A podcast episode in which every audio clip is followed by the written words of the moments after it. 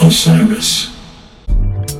Hey, Osiris listeners. We want to tell you about our friends at Sunset Lake CBD who support this show. Sunset Lake CBD is a Vermont hemp farm crafting affordable CBD products designed to help with sleep and stress without breaking the bank. If you haven't tried CBD before, take it from me, it's a game changer. I use Sunset Lake's tincture every night before I go to bed, helping me get solid, restful sleep. And their gummies are great for daytime. Check out their new Good Vibes gummies, which have just a bit of hemp derived THC to help you relax and unwind. Sunset Lake CBD crafts products with hemp grown on their family farm and ships them directly to customers. They have tinctures, salves, edibles, coffee, smokables, and even pet products. By the way, their CBD chocolate fudge is awesome. Check them out today at sunsetlakecbd.com and use coupon code TIME for 20% off all products. Sunset Lake CBD, farmer owned, Vermont grown.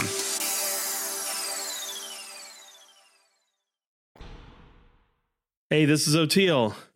If you're liking what you're hearing, head on over to patreon.com forward slash comes a time pod and get your bus pass for an extra episode every week. What's up, folks? Welcome back to another episode of Comes a Time. That's Oteil. That's Mike. We had a really great one and a funny one today. Uh, Adam Deitch and Jesus Coomes from Lettuce. Y'all probably know about Lettuce. They're some of the funkiest boys out there. Yeah, they are. This was a great one because I was just able to listen and watch, and uh, it was it was a it was amazing. It, this if you have motion sickness, anyone that's uh, watched this one laying down, you might want to take a Dramamine. oh, definitely God, is like uh, um, almost like visually like it was dosed. you know? yeah. but so cool and very uh very much how it feels to me like hanging out with them just such sweet There guys was- man there was a lot of points where I wanted to ask a question, but I kind of didn't want to like with the sound for people in Zoom. It's difficult. Um, but that Berklee thing, man, that Berklee connection and that Berklee scene and the jam session and all that. There's there was so much that I want to know more about. And and God, what an unbelievable class. I mean, Berklee's Berklee, but you know that class of musicians that came out of that era, like holy shit. there's a lot man because i i met all those guys late well i actually met them when they were teenagers but i didn't know you know we Right. played boston with the aru and i think they snuck into the club or kofi let them in at sound check or something Mhm. and um they were like yeah th- our friend transcri- transcribed jimmy's solo off one of the records you know? And so i think jimmy handed him his guitar and he played it for him. And uh, i think it was Krez. and uh so the um but they were like really young you know? I mean i was young but i thought they're really really young you know? And uh so then you know that much later uh we run into them again and they're just all killing you know? But i remember that group like uh krasno and schmeens deitch sam kininger zoidis uh, you know that whole and that uh, and Neal and Al Evans I met around that same time, uh, and they were really young Backbone Live of the scene right there. I mean, yeah, really. actually, Neal and Al Evans were their band was called Moon Boot Lovers before Kraz got in it with Peter Prince, yeah. and um, yeah, I was just like, oh my god, all these young guys are coming up.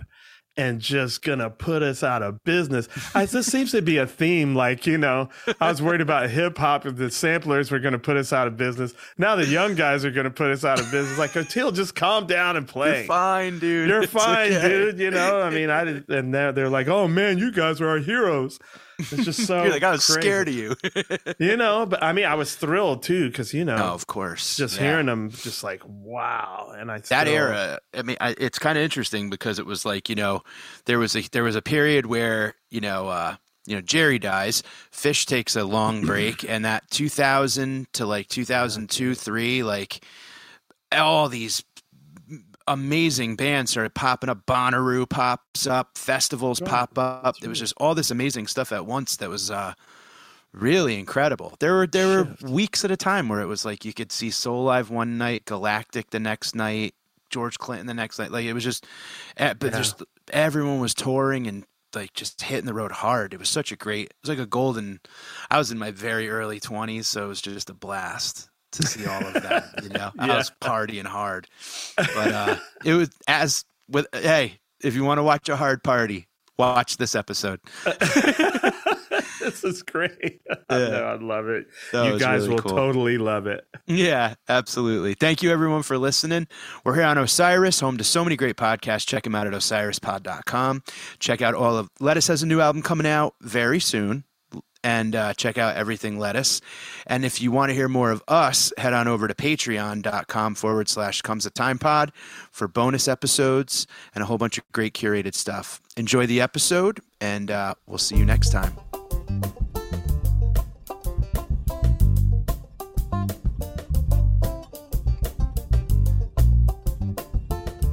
Man, it's good to see you guys. Yeah, good to Oh, see you. Phil. Happy birthday, Adam. Thank you. How old are you today? Uh, old enough. I think the new generation, it's almost like women, like you're not supposed to ask. Yeah, my, uh, you know, I'm 28 in LA, but you know, in LA? yeah. How old are you in space? That's all that matters. How old are you in, In space, space? there's no space-time continuum, so I'm kind of like ageless and timeless in space. exactly. Yeah, I Look see at you're that. hovering over the metaverse there, Adam. Happy birthday out there, you know, Thank you, man. Thank you. We're You're celebrating the very Twitter acquisition. today. bro. Yeah, it's a big day. It's a big day for the metaverse. I got to tell you. I love it. Jesus, I think it's the first time I've seen you without a beard ever. Dude, I, I saw like Gucci a couple of days ago. He came what? To Patitucci, John Patitucci came to our Oh, show. yeah. Right. Yeah. He has no beard. Right. You're trying to go for the I could tell you, I could do all the small talk, but I didn't want to. I, I didn't want to do the small talk. Go to. I want to tell you, John Patitucci came to our show and he sat in, and it was awesome. Nice, man. Yeah. Oh, yes. I had my Fender. I had my Fender sitting there, and then I also had the Yamaha John Patitucci model bass sitting there. So I'm sure he was watching from the audience, like, "Well, there's my bass, and I already signed it, so I might as well go play it." And uh, he, uh, he came up and shredded. And he's just the sweetest person. He was so encouraging, and he said how proud of us he is. And it was just, Oh, I just wanted to tell. Uh, it just made made my heart melt, and it's so awesome. So, wait a minute. Let me get this right. You have a six string now? No, you? Huh? No, no, it's Fender four strings, P basses only. Huh? Yeah. Jesus has had a- had the Patitucci six string since like Hello, Pantheon podcast listeners. Christian Swain here to tell you more about my experience with Raycon earbuds. Our family now has three pairs of Raycon earbuds around the house, and my wife just grabbed a pair of the Headphone Pros to replace some headphones from a company that was double the price. And yes, she loves them. Now, if you haven't pulled the trigger on a pair of Raycons, or even if you have, but you're in the market for another pair because they're just that good, well, now is the time to check them out because they just launched their upgraded model of the best selling everyday earbuds. With Raycon's upgraded everyday earbuds, now you also get active noise cancellation, ergonomic design, and multi point connectivity that lets you pair with two devices at once. New quick charge function, three customizable sound styles, plus awareness mode. Available in a variety of vibrant new colors to complement any and all skin tones. I even have a pair of earbuds in a cool green color. I have tried just about every earbud known to humankind, and these Raycons are fantastic. Seriously, if you've been wanting to check out Raycons, there truly is no better time. You're going to ask yourself why you didn't check them out sooner, and Raycon offers a 30-day happiness guarantee. So, what are you waiting for? Go to buyraycon.com slash Pantheon today to get 20% off your Raycon order, plus free shipping. That's right, you'll get 20% off and free shipping at buyraycon.com slash Pantheon. Buyraycon.com slash Pantheon. Hey folks, Steffan Chirazi and Renee Richardson here from the Metallica Report. And we are proud members of the Pantheon podcast family, where the best of music and podcasts unite. We've got something pretty cool for you. We're giving away an exclusive Metallica merch package worth over $250. That's a whole lot of scary guys, skulls, M72, and other sought after Metallica swag. And we've made it easy for you to win. Follow and share the Metallica report, and you're in the game. Go to pantheonpodcast.com slash Metallica, enter your email, and hit that button to be entered to win. And just like that, you're eligible for our monthly exclusive Metallica merch package. And guess what, rockers? You can enter every month. So just do it. And while we love our global brothers and sisters, the lawyers won't let us ship outside the U.S. 1999 or something. And, Yeah. And he's been bringing it to the Lettuce gigs and playing it on a few tunes recently. And Yeah. Patitucci came to the gig and saw his beautiful, shining signature bass sitting there on a stand while, while Jesus is ripping some funk on the four string. yeah. And, and then they talked, I guess you guys talked uh, at the encore Yeah. break. Yeah. He gave me a oh till he came to my house when I was 15 years old. I had been playing bass six months. I had only just barely picked up the bass. And John Patitucci, because he's friends with my dad, and I had friends, my you know, friends of the church that knew him. And he came to the house and he gave me a bass lesson before I even was a bass player at all. He spent three hours parents he spent three hours with me upstairs and it, that's one of the things that made me really want to play music forever you know Okay, so I have to get this story. Your dad and John Patitucci go to the same church? Yes. so there's a guy named roby duke. Roby duke's a producer sampler like the beginning era of sampling with eric persing and spectrasonics and roby duke rest in peace he's my godfather. My godfather's name is roby duke rest in peace he's amazing amazing musician singer songwriter and he was best buddies with john. Growing up he used to use john put john on he said john slept on my couch you know when he was a producer so uh, my dad and roby duke are best and so he said when I started playing bass, he said, "Oh, I'll have John come over." He called him Rooch. Rooch. He said, "Oh, I'll have Rooch come over and do stuff on bass." That's his nickname. Oh, I can't wait to use that because he he doesn't. He'll never have any idea that I would know that. Yo, Rooch, what's up? That's so, Uh, yeah, yeah. Was just a little kid, really impressionable. Just gotten my bass, you know, from the from the jazz band at school. And Patitucci shows up at my house for dinner and teaches me a lesson. And uh, I mean, just like it was amazing. He spent so much time and was so humble. I noticed that, you know, Oteil, just like you, I'll say this about you. You are the baddest cat. You're one of the baddest, best musicians I've ever met. And you're so humble. And I find that across the board, when someone's really, really got it, they're humble. They never they- they're always encouraging you, telling you how you can do it too. And I just see that every across the board of great cats. If you're really a really bad cat, you you never have. You're always loving, kind, just like you, Oteil. You've encouraged me so much throughout the years. And when I, you know, when I All first say I didn't know you, and we saw you with ARU, and we lost our minds. We were little kids, and we just, you know, we lost our why you play O2. We didn't know what to do, and uh, it changed changed our interpretation of music forever. Absolutely. And, and and prior to going to Berklee, after we met, we were 16.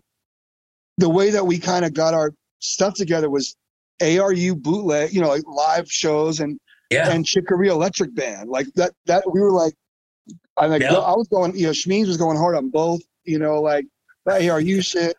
Jesus and I were really into the Chick Corea Electric Band, like the you know Light Years and and you know the records after that. What- What's our record? uh, Yeah. uh, beneath the mask, beneath the Beneath the mask. Mask. Yeah, that record's very important to me and Jesus, and like just our, our friendship and and Yeah. you know, so to have Patitucci there was special.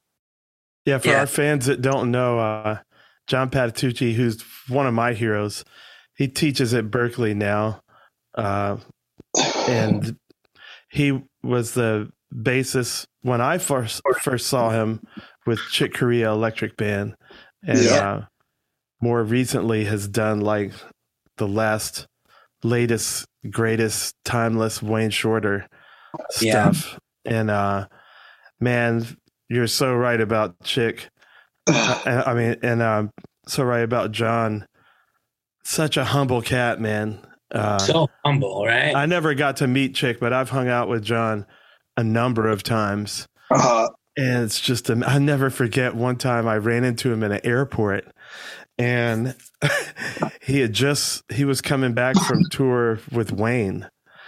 And, you know, it's- we were talking about upright and six string. I was telling him, you know, I never played upright. And he goes, look at this. And, you know, when I, if I haven't played for a long time, I'll get these blisters on my fingertip. He got this blister on the side because he played upright like this. Ah. And the blister was about this long wow. and just it wasn't a blister it was a huge blister that ripped and then the whole blister part ripped off and there was just this raw yeah. crater and i Uh-huh. looked at it it was the angriest most painful thing i'd ever seen blister wise Yeah. and i just looked at him i was like Beast. you had to play on that didn't you and he was like yeah for a real long time i mean long. the pain you just can't imagine you know and Uh, but we had this super deep conversation and just like he's just the absolute coolest when you meet one of your heroes like that i saw electric band in virginia beach when i was uh I want maybe 20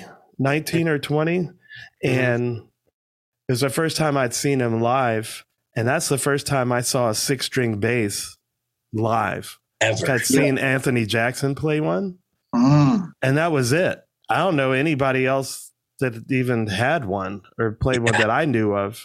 And then I saw him playing that Ken Smith, and I was like, man, one I'll never be able to afford one of those. And, you know, he just shredded it. I never got to meet him or anything back then, but I mean, I was a true fan. So when I did What meet year him, did you get your six, OTO? uh, 1990, like either the end of 90, I think it was the end of 91. Yeah, sounds about right. It was Yep. uh, right I when we did- cut I that thought- first record. I talked to him about you though. I told him how killing you were and what a what a sweet cat you are and that, what good friends we we are. And he said, "Yeah, you're killing." He he loves your playing. He Obviously, knows. He knows. He knows. Yeah, He They- knows. they've had me on those Berklee Zooms. You know, Oh, where yeah. you're on there, like you know, th- the heaviest one was probably. uh Remember when Rocco died, Yes. Wow. and then all these bass players came on, like, like all of my heroes and more. Wow. And then it was a beautiful. There was crying and like Yeah. Oh man, like Paul Jackson came on before he passed, and he's sitting in his car, and he's talking and and just going over memories and stuff, and where all the memories, just watching all my heroes have Mm. memories about Rocco with each other Wow. was just so crazy, and then just all of a sudden on a total left turn. Paul mm. Jackson just burst into tears just like full on lost it. And he was like, I'm sorry. I, I gotta just, I love you guys. I, I got, you know, I gotta go right now. And it was just so heavy. And then afterwards, Steve Bailey group text every bass player that was on that Zoom. So all of a sudden, I had all of my heroes' phone numbers in my phone. That's great when that just like- happens. oh, shit. what? That's I got Ron Carter's phone number. I got. I mean, I could just go down the list, dude. And I did You're- you're because I that was list. like, later I was like, "Yo, uh, whose number was this?" You know, like- Start calling. Whose number was? but but they were all they're all so humble. So you know, when you meet yeah. the asshole, I try to remember, hey, maybe they have a drug problem, maybe something happened where they're just that's Mm. them right now. Yeah, or they're not great Yeah. yet. This is not. Yeah, this is this. I've is seen not guys them. do 180s from from being jerks to becoming completely humble and apologizing. So people can always change. Hopefully they do. Yeah. You know, like I've, I got like hugged by this dude who like really messed with me at Berklee, and like you know, and this was like literally 20 years later, and uh, and like I was just like, wow, that's like you know, it's proof that people can can change and and realize that that being cool to people and you know helping nurture young musicians is the way to do it and not make them feel inferior and Yeah. you know uh, so yeah it's it's great to see that totally agree. It's like encouragement is so is so uplifting, and one little diss will hurt can hurt so bad. Like, fuck, I could start crying about it. just like like one little diss could just take someone from not even being a musician anymore. You know, just like Yeah. the somebody you look up to says something shitty. tell them about Vitti man Anthony Vitti No way.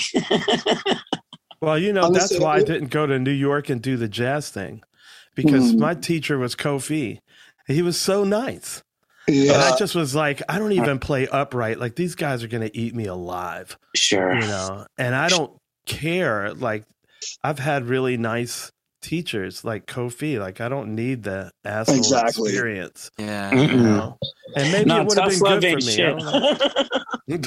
and that even and that even goes back to that that even goes back to that those people that have a concept of success versus fame you know like those people that have their own definition of success are the ones that tend to be like yeah i don't give a fuck what the big eyeball thinks like i don't i don't care what new york and la thinks like i'm just gonna be here in my pocket getting great Well, Yeah. sometimes it's not like tough love. Sometimes it's just, you know, there's like a bitterness thing. Like this is what I went through, so this is what you got to Oh, do. You're gonna- totally yeah yeah that whole that whole story It's I called just like- revenge. it's called revenge, and it's not Yeah. fun. and that and I and don't, that- I don't even know because I just sidestepped it all. I was like, I got Kofi, and I don't, you know, I'm not. well you created a movement you were part of a movement down south bro and like Yeah, we were up in New York hearing listen to y'all you know Yeah. y'all created a Big time. scene down there with with Sipe and everybody and like you know we were the we were on the the wave of that you know like when that was happening crazy. It's like watching. It's like watching skate. It's like I compare it to skateboarding or skiing, snow skiing or something. It's like you don't know it's possible until you see somebody like you do it. Until all of a sudden we watched you and Sipe and the, and ARU do it, and we said, "Oh, it's possible." I didn't know it was possible, but these guys are doing it, so it's possible. So you got to. You're like innovating, breaking ground in the sport almost. You know. You know, one thing I want to ask you about because you, I know that you, Jesus, you've recorded all this like rap stuff with super heavyweight people. So I guess like tell me a, a little bit of the story about you and your brother because I I'm feeling I, it sounds like it's connected to Roby and all this. Uh, Yeah, I'm not sure. Like what, what's studio the life. Basically, studio life is just an amazing, wonderful world, as you know. But like, my dad was in the studio when I was a little kid, so that when I was just a little kid, he would lift me up as a baby to show me all the lights on the board, and I, you know, it just looks like a spaceship to me. So, you know, we learned etiquette. We learned you don't talk in the studio. You don't don't you can't make a bunch of noise because they're listening and they're using their ears. So, you just learn all this studio etiquette and and being especially being around Patitucci, I would watch. So Patitucci lived in Long Beach, where I live now, and he drove to LA to do studio sessions. So I just was trying to be like this dude. He was really nice and good man, you know, like not Really drugged man. out, just good to his wife and good to his family, and played the crap out of the bass and just like knew how to be in the right place at the right time. So honestly, so I graduated Berklee. When I graduated Berklee, my brother plays drums. And so Ty, you know Tycoon, he wanted me to come home. He's Yep, like, "Come home, you did." Let's just talk about Tycoon for come a home." second. Tycoon is Mhm. like a savant with rhythm, and and like his time is un, unbelievable, and his, his knowledge of hip hop is like beyond Beyond. ninety nine percent of everyone I've ever heard, and Wow. like He's really he's dope. one my of the brother. greats. And he just like got so into producing, which I, I love his, his tracks, but like his drumming is unbelievable, and we're gonna play in New Orleans. I'm very excited. Um, so yeah. psyched the time that I that me and Kofi had with you and Ty. Oh, Jesus, I know, love like that. Day. I got some great pictures, man. Um, yeah, I'm Yeah. really glad we got to do that. So you, so you And ended up like recording. Did Ty get you into the?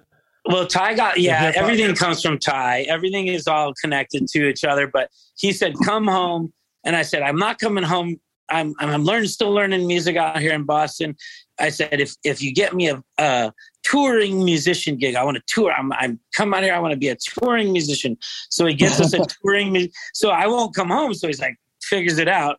My brother's a G. So he gets Sy Smith is an amazing singer. She sang backgrounds for Whitney Houston when she was like 15 years old. She had a deal with Disney with uh, Hollywood Records to, you know, a record deal. So she was going to tour and open for Macy Gray. And so Ty got me the touring gig opening for Macy Gray with Sy Smith on a bus, the whole thing, the tour, the professional life that I wanted. So I came home to Cali. I did that. And then we just started going to studio sessions all the time. And I would go to sessions with Ty. And then one day, DJ Quik was in the B room or the A room, and I was in the B room. And Ty went in there and told him my brother's the greatest bass player. Da da da. Did he really yeah, my that? brother's been helping me the whole time. He introduced me to Quik, and I went in there with Quik, and Quik said, "Oh, Robert Bacon, who's a really bad cat, Robert Bacon. He just went on tour with Raphael Saadiq today, and I need a bass player, guitar player right now." So it literally ten years later, I worked with Quik ten years. Every single day, I would drive up there and just look for his car. He had this teal Mercedes, this really weird colored Mercedes. And I would look at all the studios. I would literally drive my dad's car up to LA an hour and drive around from studio to studio to see if I could find this teal Mercedes. And then I'd ring the doorbell and tell him, I'm Eric. I'm a bass player named Eric that you met one time. You know, like that's how it all started. And there was a lot of nights where I didn't find that teal Mercedes, and I went home empty-handed. just drove home an hour, wasting gas, just trying to believe, you know, trying to believe in this project. So, but then after a while, I worked with Quik for a long time. Then I went to Talib Kweli was playing at the House of Blues, and I had played at House of Blues. I'd done a few gigs, and I knew how to sneak backstage. So I snuck backstage the House of Blues, and I see Kanye West in the hallway. Nobody knows who Kanye West is. He's not an artist. He's a producer. So I walk up to Kanye West and I say, "Hey, my brother says you make dope beats. Uh, my name is Eric. I play bass for DJ Quik." And he goes, "I like DJ Quik. Take my phone number." so he That's gives me. amazing. I put his phone number in my Nokia phone. Just Yeah. hustle, man. I will never say enough about hustle, believing in yourself, speaking highly of yourself, especially when you don't believe it. you mm-hmm. know, like, you know, when Yeah. you're beating yourself up on the inside, tell that person in front of you you're the greatest of all time because they might believe it and give mm. you a chance. Anyway, I told when you're dealing with Kanye the West, my brother says you make dope beats, and the rest is I'm the history. bass He said, call me on DJ Monday. Quik. I called him Monday, and yeah, I went up there and rocked on College Dropout. I rocked on uh, All Falls Down, and and another the first song on the album called Drug Dealing.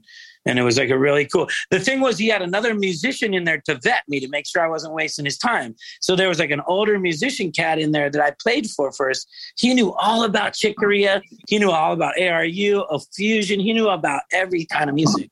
So he checked me out to make sure I was cool. And he was like, "This guy's legit." guy He knew, knew about, about ARU. Yes. he knew about Wow. everything. He knew about Ah.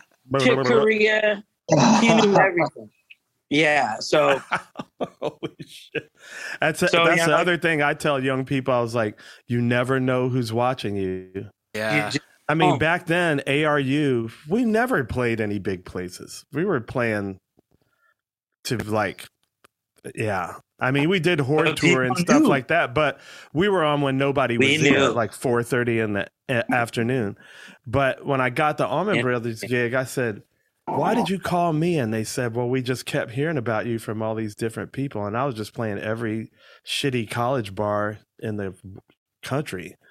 But y'all had records out. though. everything. And promoters Yeah. talk, And you had records. and the world is small, you know. yeah. yeah. Yeah. I told Patitucci, or no, Chris Laughlin told Patitucci about how all the gospel cats, like Hezekiah and all these heavy gospel bass players, were checking him out, and he was like, "I didn't know anybody was listening."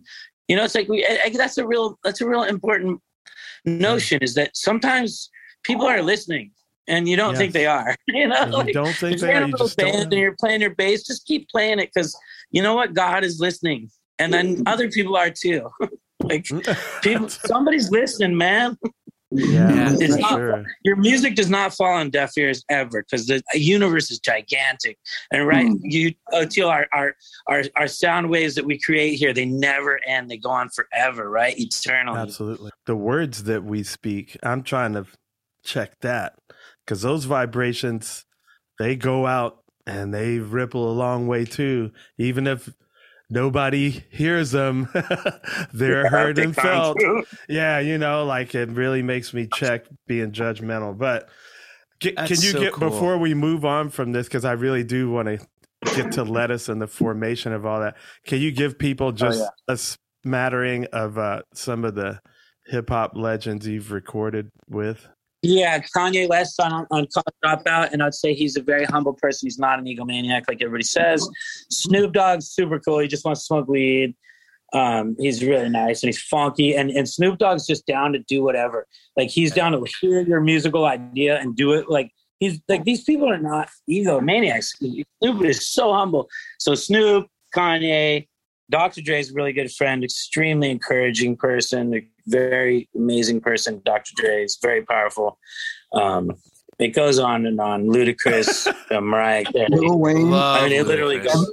Lil Wayne, Eminem. You Yeah, know, Thank you.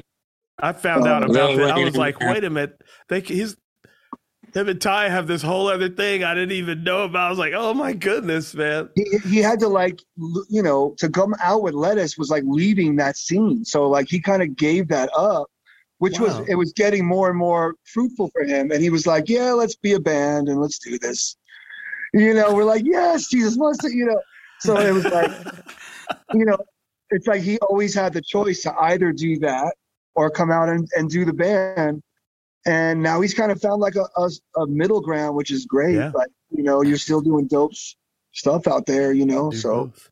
and the band is popping. I mean, so it's just like my destiny was always lettuce. You know, like I can, I can bring like realistically, I, these guys trained me so hard. It's so like I was in a hip hop group with Deitch, so we were in lettuce, and it was literally the exact same band, pretty much, with a couple of different members. But we had a one band called the Formula and one band called Lettuce. So we would do live hip hop, and we were such hip hop.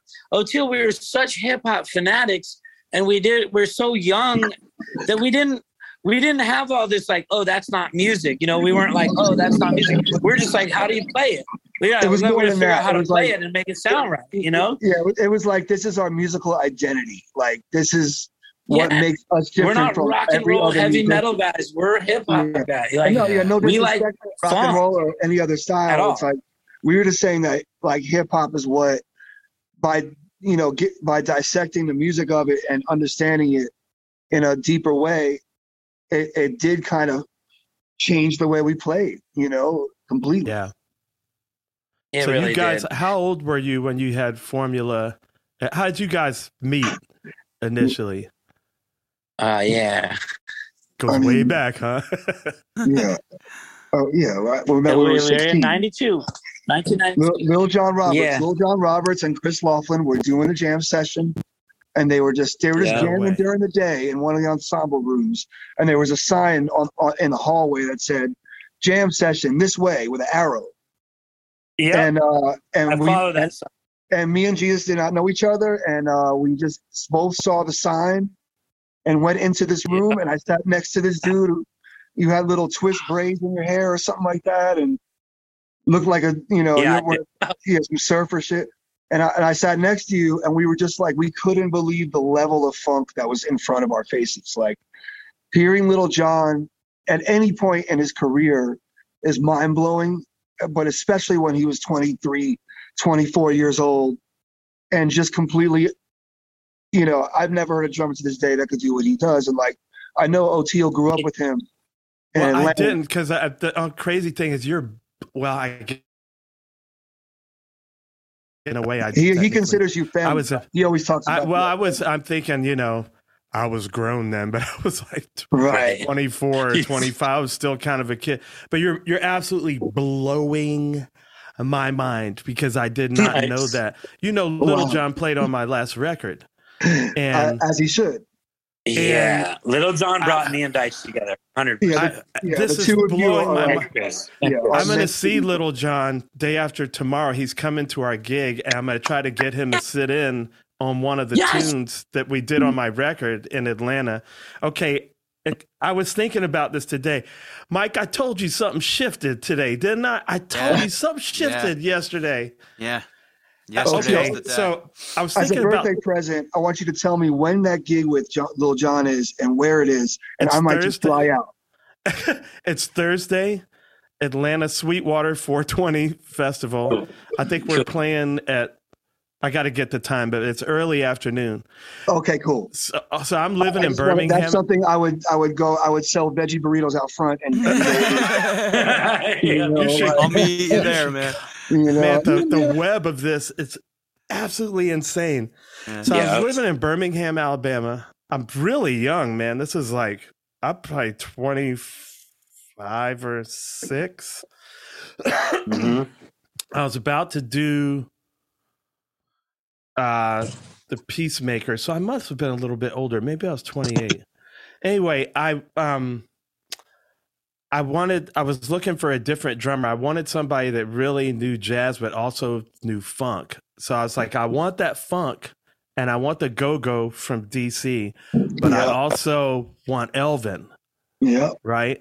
hmm And my ex-wife goes out to see Eric's Eric Essex Yeah. cat that's very Eric well Essex, known. Yeah. In uh, Birmingham, Alabama, and he had Little John on drums. And I got home from ARU tour. She was like, "I think I found that drummer that you're what you said you're looking for." Yeah. know? She was right. She was And right. I was like, "Okay." So he came to Birmingham. I think he might have been still living in Philly or was doubling time in Atlanta, and played. And I saw that same little, and I just. My face was like this. I was Right. like, "Oh my god!"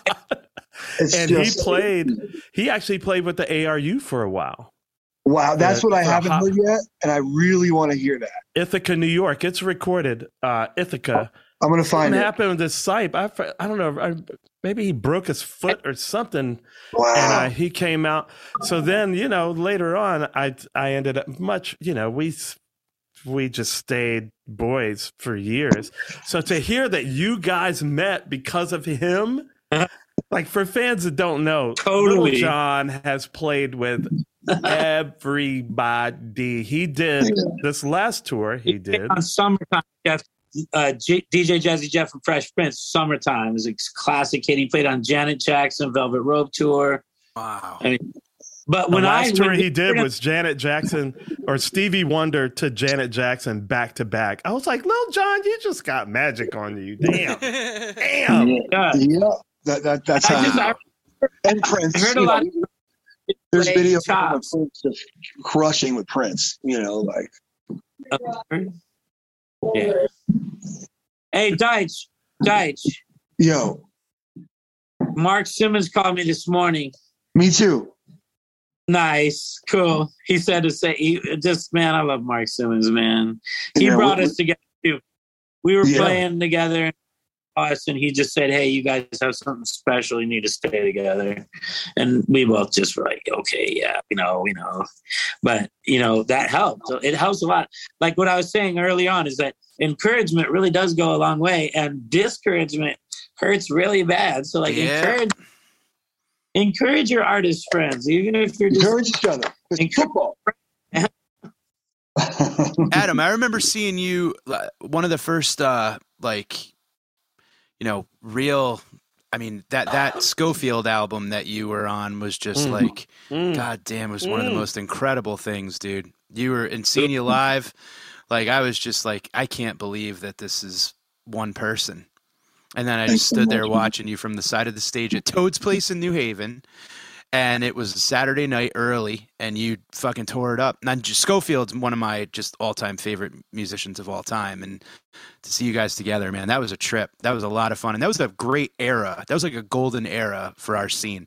That's like when the hip hop and everything kind of started to like really, you know, yeah, melt I, I definitely felt weird, 2000s. like not doing lettuce during that time. Like I was like, you know, all, you know, all the other bands were building their their worlds. You know, all the guys that were doing shows with, or you know, whatever. Th- they were building their their thing, and here I am like building Scofield. You know, like working with Scofield was a legend. I was like fortunate to do it, but there was also like this like, oh man, like I miss my boys too. You know, it was, and me and Scope met because Kraz had him sitting with Lettuce.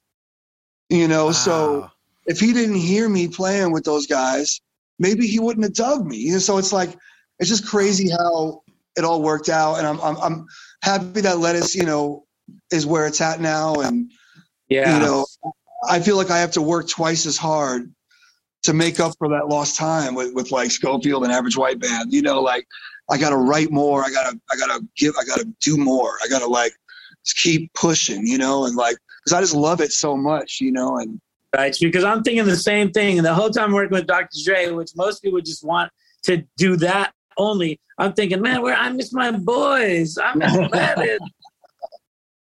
straight up. But you know, you guys did make up for it. You're playing Newport Jazz Festival. You, Oh, you yeah. got to tell me about Bootsy, please. oh yeah. Oh, We've been dying to get Boots. him on.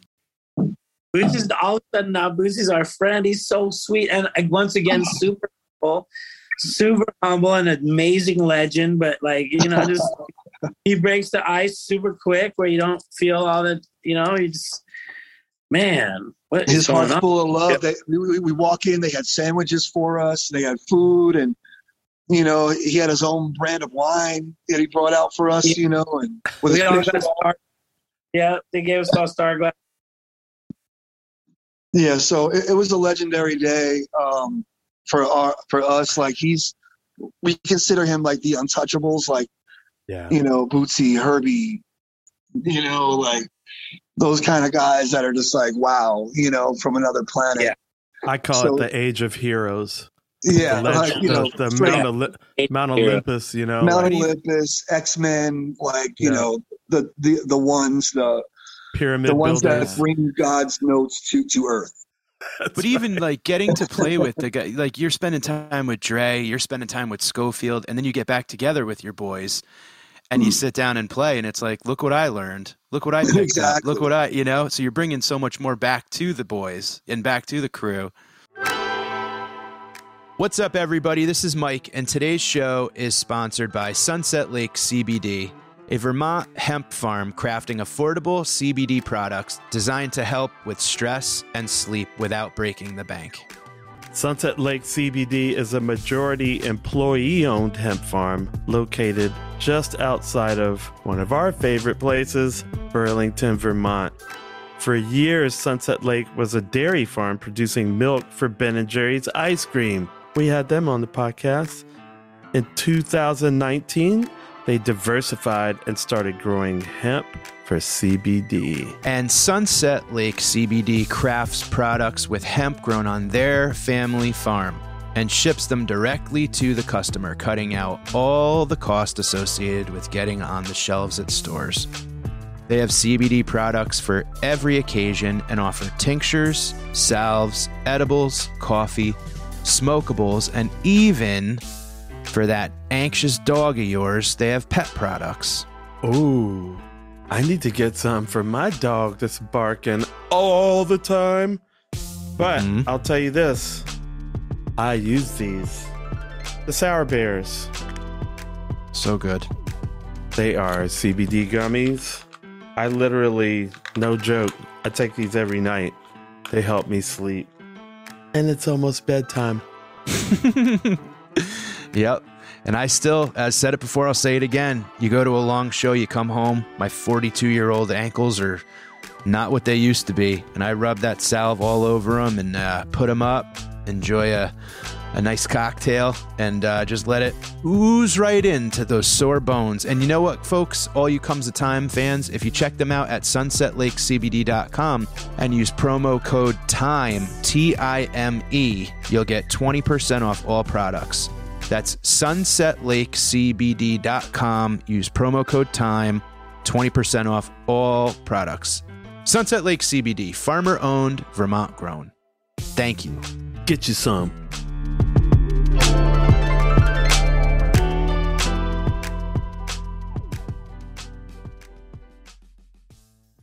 every time, like even we'll have like 10 days off in a second here and we'll all go back to our respective places and bring something from life, you know, more, more life stuff, but music stuff too, but just like experience and what did you go through?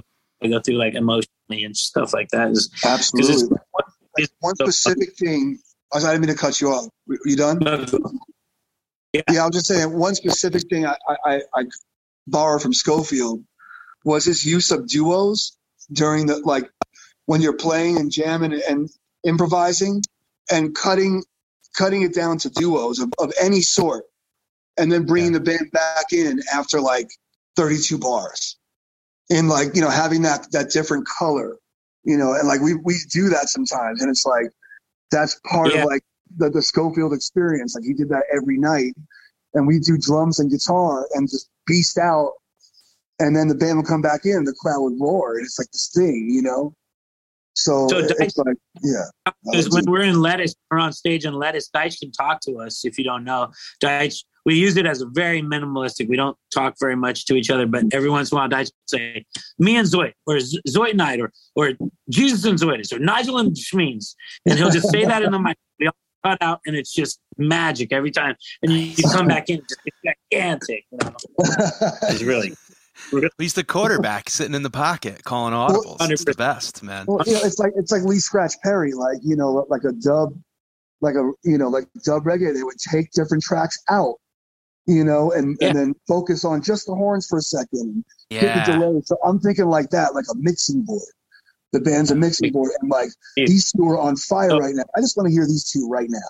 You know, you know, like You're cosmically just pulling the pulling the up and down, bringing yeah, it it's up, just like it feels feels like a mix, you know, and like yeah, and everyone knows, everyone's thinking that too. You know, they're like, oh man, it'd be great with just like a bass and sax breakdown for like Yeah. 32 bars, you know. Like they, they know Yeah. that that's going to work, you know, and they'll make it work even if they don't realize it, you know, because like once the you know, once the drums drop out and these guys can really show their rhythmic, how funky they are without drums. Like they don't need me to be funky. You know, Yeah. did you grow up I- going? Did you grow up going to hip hop shows, Adam? Oh, definitely, definitely. I, I mean, I had you know started getting tapes, hip hop tapes when I was like eight, nine, ten years old. I started taping the radio after that, and Yeah, then it was like, you know, I saw you know KRS, I saw Rakim, I saw um Eminem. Me and Jesus saw Eminem when he was uh, just coming out like early, Oh, early he had brown hair. He had brown hair back then. Dude. He didn't have brown hair yet. He was just Yeah. he wasn't even signed to Dr. Dre yet. We saw him on the on that tour. That was so crazy. And he came right up right up to us. We found him. Somehow we found him in the audience, dude. You remember that? Yeah, And he that's right. drugs at? Where's the real drugs at? He's sober now, thank God. God. He was yeah. we're like, we got weed. No, and we're like, okay, dude. okay, all right.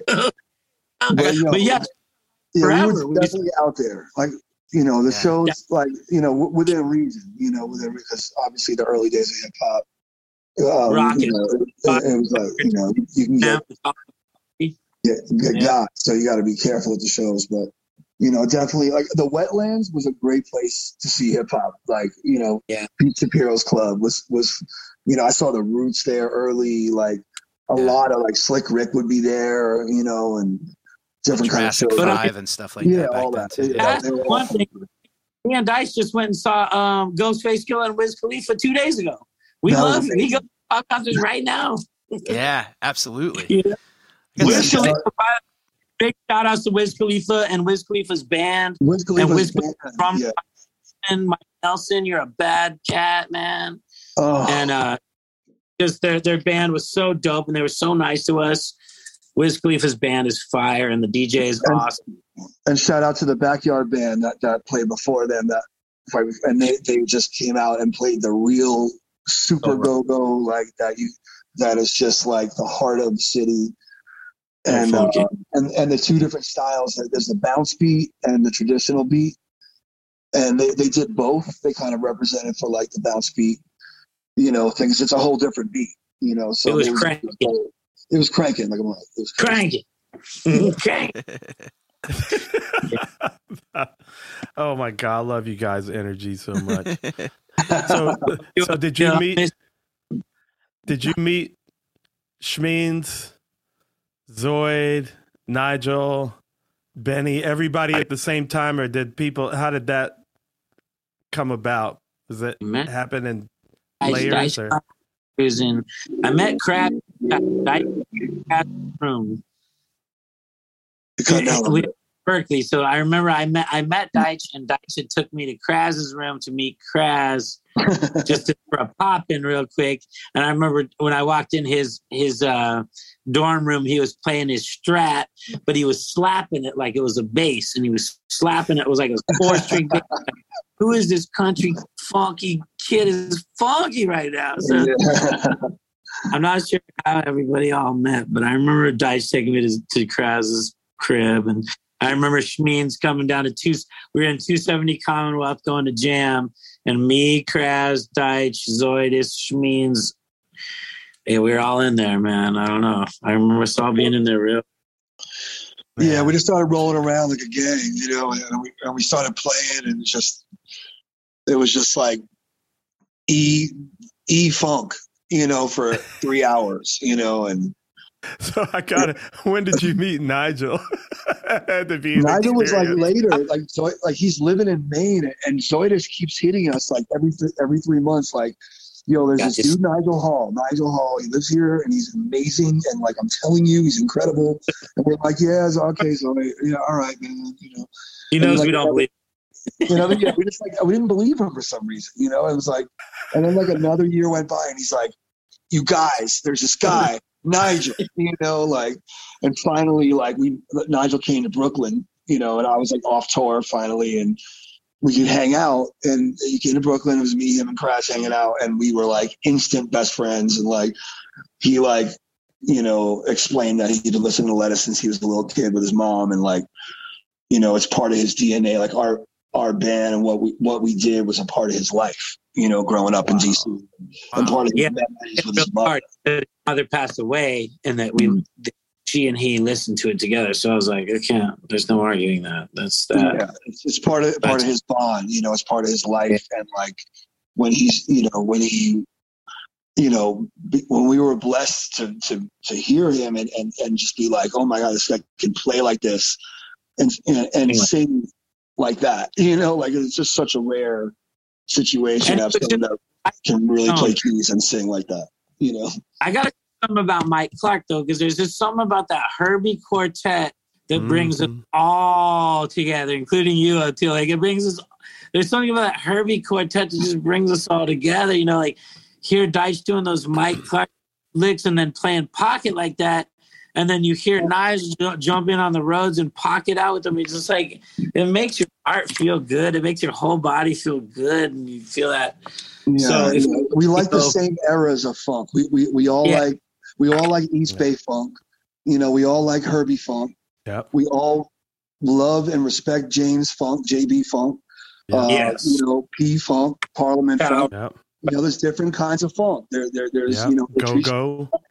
Uh, There's- you know, Jimmy, I heard Jimmy most of my Funk, funk you know. I heard hip hop. So the first time I ever heard, you know, "We Want Bootsy" was "We Want Eazy" on Eazy-Duz-It on Easy E's record. Hmm, Yeah. Interesting. It's like this is what brought me into a lot of it. You, like, like, you realize you heard a lot of records from different places. Rakim, the first place I ever heard Schoolboy Crush by far was Rakim.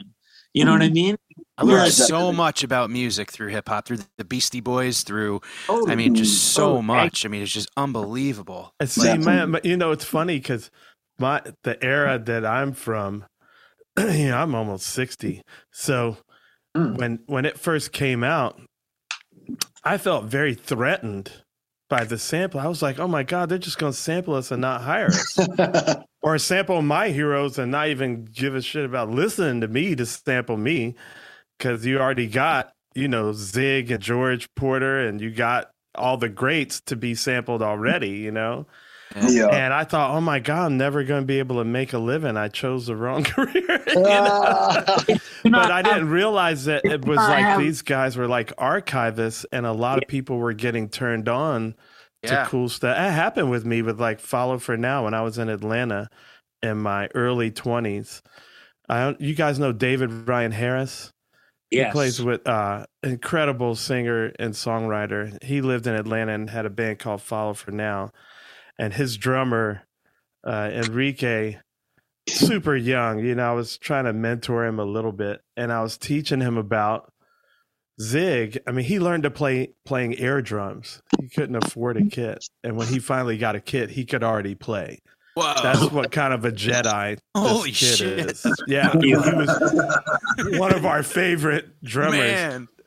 So I was telling him about Zig Modeliste from uh, the Meters, and he said I don't know him, and so he's playing. So I'm at his little apartment, and some hip hop thing comes on, and it's Zig sampled. I was like, Yeah, "That's Zig." perfect. I said, "Let me play you the actual song that comes from," and so you can hear the meters and the whole. So you know, he was like, "Oh yeah," so he was already playing Zig, Yeah. but he didn't know, and I could hear it. Hip hop You was know? like hip hip hop's like a map to a scavenger hunt sometimes. Like where it's like you hear a beat, you hear like like Johnny Ryall, a Beasties tune starts with this down down down down and I was like that riff's been in my head forever and I never knew it was the song Sharon by David Bromberg and I was just like I know I, years later I heard the riff and I'm like that's it that's been in here for f- two decades, but I never knew what it was. And then I found it, and it's like, great, I could check that off, you know. And it's just, uh, it, it gives you like an encyclopedia of snippets, very ahead of its, you know, hip hop was almost kind of like well ahead of its time with this kind of one minute, sixty second culture brain that we Yeah, have like now. that like, TikTok. yeah, hip hop was kind of that. Like, here's a piece of this, here's a piece of that. If you want to find it, go ser- go to your record store, talk to the guy who works there, and you know what was this sample in that, and it was pretty neat, man. It, it was like a And, and now we have whosampled.com, which will tell you anything you want to know about what Really? who sampled, you know, that what's that thing on that LL Cool J or who sampled Yeah. Mavis Staples, and they'll give you every rap record that sampled Mavis or every rap record that sampled Herbie or you know, like Good. So all these Yeah. guys can go get paid. exactly. Mavis could be like, uh, excuse me. Because I know some of them don't pay. Some of them do. I think Leo Nocentelli's getting getting taken well, care yeah, of. you know, But- you gotta own, you gotta, you know. Got to go get it. but Yeah, you know, yeah. y'all really helped me with Dilla because finally, uh, you know, I was studying bluegrass while hip hop was coming with the Colonel. You know, I was in a completely different thing. You know, going back to Yeah, like I- Charlie Christian and old uh, Mm. Delta blues and bluegrass and country. But recently, probably uh, I would say in the last, I don't know, seven, eight years or whatever, it was Dilla's birthday would roll around and all my friends and their feeds would just get loaded up with Dilla. So I went onto YouTube and I found Dilla without all the, but it was instrumental. Cause I still I don't want to hear about bitches and hoes and all that stuff. Oh no, instrumental. He has out, he has Why days and weeks and months of was- instrumentals. Yeah. Yeah, so I listened to all this stuff and then I got it. I was like, oh, mm, he's like Picasso. He's putting the eyeball here and Yeah. turning the mouth this way. And then people are actually like trying to play like that, what he, the way he, and then I started doing more just like research about him. And I realized, oh, these guys know so much music because they're just bin divers. They just dive record bins. They Yes. know more of music than I do. you know, because they're that voracious. took a with their different route. Maybe, bin but- di- yeah, they're yeah. archivists, really, Yeah. Absolutely. you know, of the culture. I was I've- like, wow. I've been preaching De La Soul to Oteil for a while now. I think you would love them because it's just such heartfelt lyrics, and it's just Well, I will say Roots was one group, the one group that I really like where I actually got the record, played it, Illadelph Half Life, mm, and uh, and just from being young, because I remember when Public Enemy came out at first, and there's just something about Chuck D and his voice, but also the way they put it together that I really. I mean, that's like, the Shock I Lee brothers. it. Shout out to Hank and Keith Shocklee. You know, good, Yeah, I you know, feel that. they're- I they're- always have. you know, genius producers who mixed multiple layers of samples together in ways that were sometimes tonal, sometimes not. You know, introducing the- just whole- rhythmic. yeah, it's a polytonal kind of way of looking at it because you now you start hearing the sax that in that key, even though the bass lines in C and you're hearing the sax in F sharp, and it's like this is out, you know, but it's now it's in your head as this polytonal piece, you know, Yeah. and that's yeah. what me and Jesus re- respected the most was like how it didn't really agree with modern harmony. And here we are in Berklee going through like harmony class, and we're like kind of like into like some other thing at that time, you know. And I'm glad you point that out because I think that might have been a barrier for me too. You know, mm-hmm. that was before I was really into Sun Ra and listening to things just as Well, the don't forget- polytonal harmony. Don't forget people talk monstrous shit. You know what I mean? They always talk shit. So then there's people talking shit, and, and then you go, oh well, they must be right. This is not. You know, like people talk sh- when the hip hop came out. People talked a bunch of crap. You mm. know, K rap. That's not music. That's crap. You know, and that's not real. Like that's not. Like people, people are always going to do that about weird art that's new, new dope art that's just can't. You just can't handle it, and you go, I don't like it. You know, no, you that's not what you actually mean. What you mean is you feel something and you can't figure out what you feel. And, you know, I never Most- talked crap about it, but I definitely didn't really get it. people And I- because my my my uh, filters. It took Colonel Bruce to un to destroy those filters Yeah. of expectation. You know, I was just like an instrumentalist, basically. So there was so much that I was like, ah, that's why I didn't really. I, the Grateful Dead. I was just like, uh, you know, it wasn't Wayne and Elvin. yeah, and, man, you know, Weather report. And all. Yeah, uh, Mike Clark and Herbie and Yeah, Paul. Ja- you know, it was just Yeah. a different thing. My thing was just narrow. Well, you know, basically. I'm 46 today, you know, and um, the one thing I am learning is that you you become more open minded musically as you get older, you Yeah. know, and you find things and things that your 20 year old self wasn't trying to hear, and that's Yeah. okay, you know, and, and I'm checking out music that's like some whole other thing, you know, and Yeah. like and that's What's part the- of you know growing as a human being and growing your sonic spectrums of, of, of what you listen to and what you let into your cellular structure and your blood and your your vibe. So you know yeah, i just dude. wanted to interject with that. No, I think it's it's very true, and I find that a lot of times what gets me into uh, new music is the people's human story, aside from the music. So that's how kind of how I'm approaching rap and hip hop now. Like you know, Yeah, Colonel Bruce helped me understand the folk musics, but the very Yeah. old ones, I have an old orientation. I just get it from my parents, I guess. Like Herbie Mhm. and all that was new. That was the new shit. Right. you know? Um, Okay. so, um, but now I'm like, well, hip hop and rap is just the folk music of the hood. I grew up there in the hood in Southeast Washington, right where Nigel's from, right? yeah same same And same block so right? a Yeah, little right. bit of that. The prophet has no honor in his hometown. I was like, oh man, that's just some dudes around the way, you know. Um, Yeah. but I'm like, oh, this is the folk music. Just listen to it. That's the story. That's Mhm. its story. It's no different from any of the other folk musics that I really love. I appreciate them all for their story. And I Yeah. know that story. I grew up in that story, you know? Mhm. Like I was just the nerd in that story. that's okay. the okay nerd listening to Holdsworth and you know you know like um, and Kofi we were like you know that was our jam we were like hey you know can you recommend one good alan holdsworth record for us to go, go and, and and oh my in? god just go to the bin Where should we and start? close Where your eyes start the beginning at IOU the first Holdsworth record I heard was not a Holdsworth record it was a band called UK which was Bill Bruford Oh yeah. Okay. and um are you writing Holdsworth this down jesus i i, I need to remember this this record Man.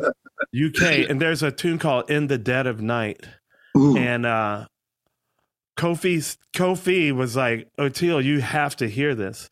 Guitar player, right? So he plays me this record, and I'm trying to figure out which one. Where I'm like, "Where's the guitar?" Like, I think I hear a violin, but I was like, I was like, Uh. well, that's got to be the guitar, but I never heard a guitar do that.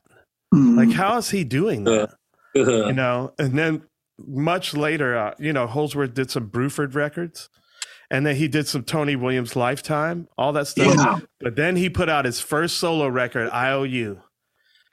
Woo! Wow. Woo! Dude, he Yeah, just know like the whole guitar world Yes. just went. It was like a tsunami came through it. Interesting. And oh, get IOU, man. And then Okay. all of them, Velvet Darkness, you know, uh, Yeah. uh, get all the records, man. They're, Hey, they're man. It's my road birthday. I think, I think I'm ready for some. some, some melodies.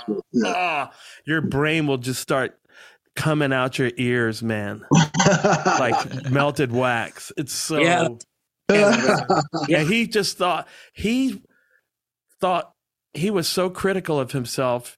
He would drink himself into a near oh, stupor before every gig. no. He would go and have like 20 Coors Lights. No way. Alan He Holdsworth? Really? So If your kids insecure listening, about don't his, I'm that. just like, Wow. yeah. So that's why I always am telling my students and stuff, do it afraid. Hmm. Do it afraid. Like you just, yeah, stage fright is real. And me and Jesus are just, we were just talking about how calm we are going on to stage these days and how that good that feels to not yeah. have all these nerves and feeling good on song one, downbeat one, like yeah. Feeling Yeah. relaxed. Like you've been there forever. I, I feels like every time I've seen you, True. you emanate this like relaxed Oh, vibe. that's- We're just trying That's to not catch at all it. I, I'm the exact opposite. I wish people could Cool. enter my body about way. two hours before I have to play, Jitters everywhere, huh? and, or even like, let's say 30 minutes before I have to play, and Yeah. they would be like, "Oh my god, this is how you feel before you go on." When I had a, the same band all the time, like the Yeah. Peacemakers, I had that feeling, and that's probably you guys have been together so long that it's just like that pair of jeans that you've had like- since friggin' high school. if you can still fit into it, you know. But Yeah. yeah, inside our bodies because we're we're so they're so complex is that there's probably our bodies are blasting off these chemicals that we need to be in front of that many people and Yeah. keep our together so before you're on stage you're getting blasted with these chemicals inside your body it's like drugs you know and you're getting Yeah. all this these these hormones and these this testosterone Adrenaline. adrenaline that you need sure. to play the, but you're not on stage yet so you're going i feel nervous like And a volcano is about to excited. go. Excited. you know. Yeah. Yeah. Yeah. if you change Crazy. the word nervous to excited i like to tell young musicians just change the word what you think you're feeling to excited That's you know i'm excited to play the show i'm, I'm getting adrenaline to play the show I'm not, I'm not nervous i'm excited you know Exactly. you know, Gregg Allman, it never went away. And I, Oh, yeah. I don't think I've ever told this story in the podcast, but um, it's it's a it's okay to tell, and I think it's good for people to know, for young musicians to know. Well, one time, I you know, about a weekend, everybody's doing laundry. You know, I'm going to find the laundry room in the hotel, and uh, Stacy's uh, Stacy Fountain, who was uh, Gregg's girlfriend at the time, was dragging this big, in the biggest laundry bag I've ever seen.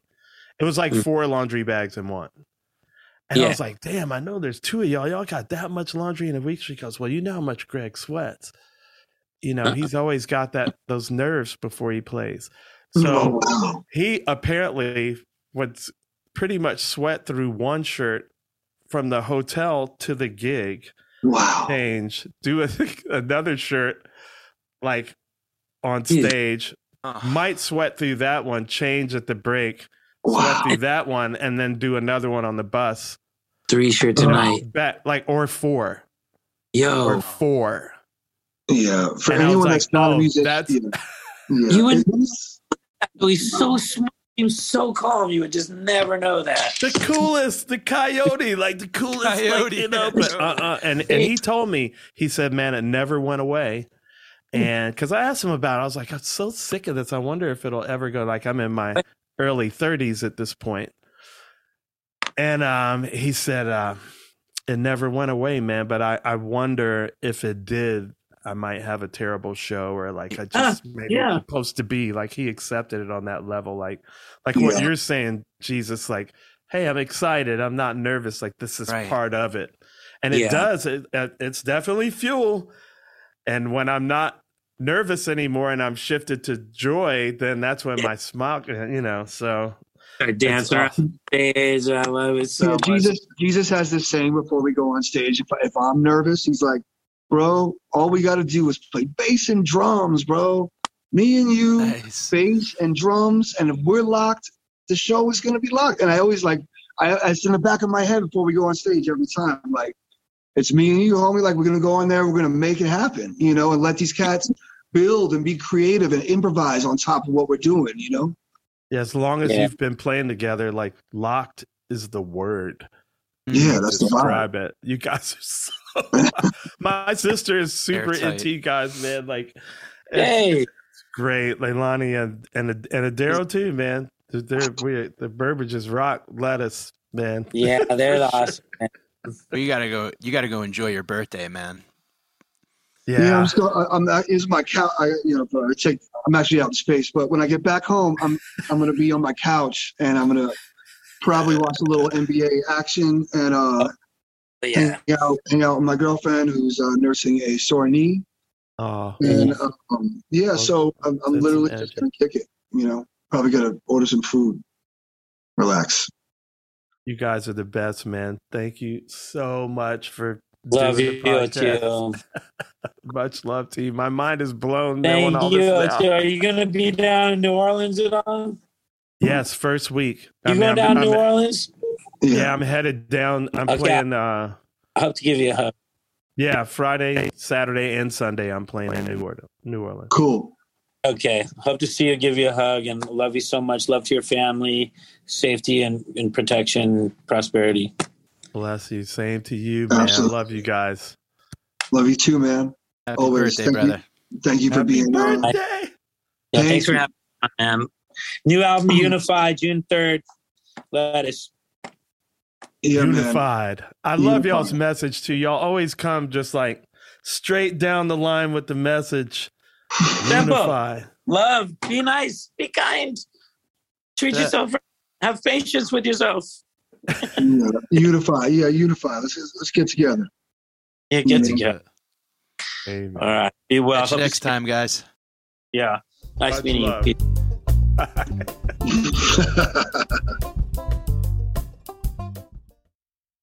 Osiris.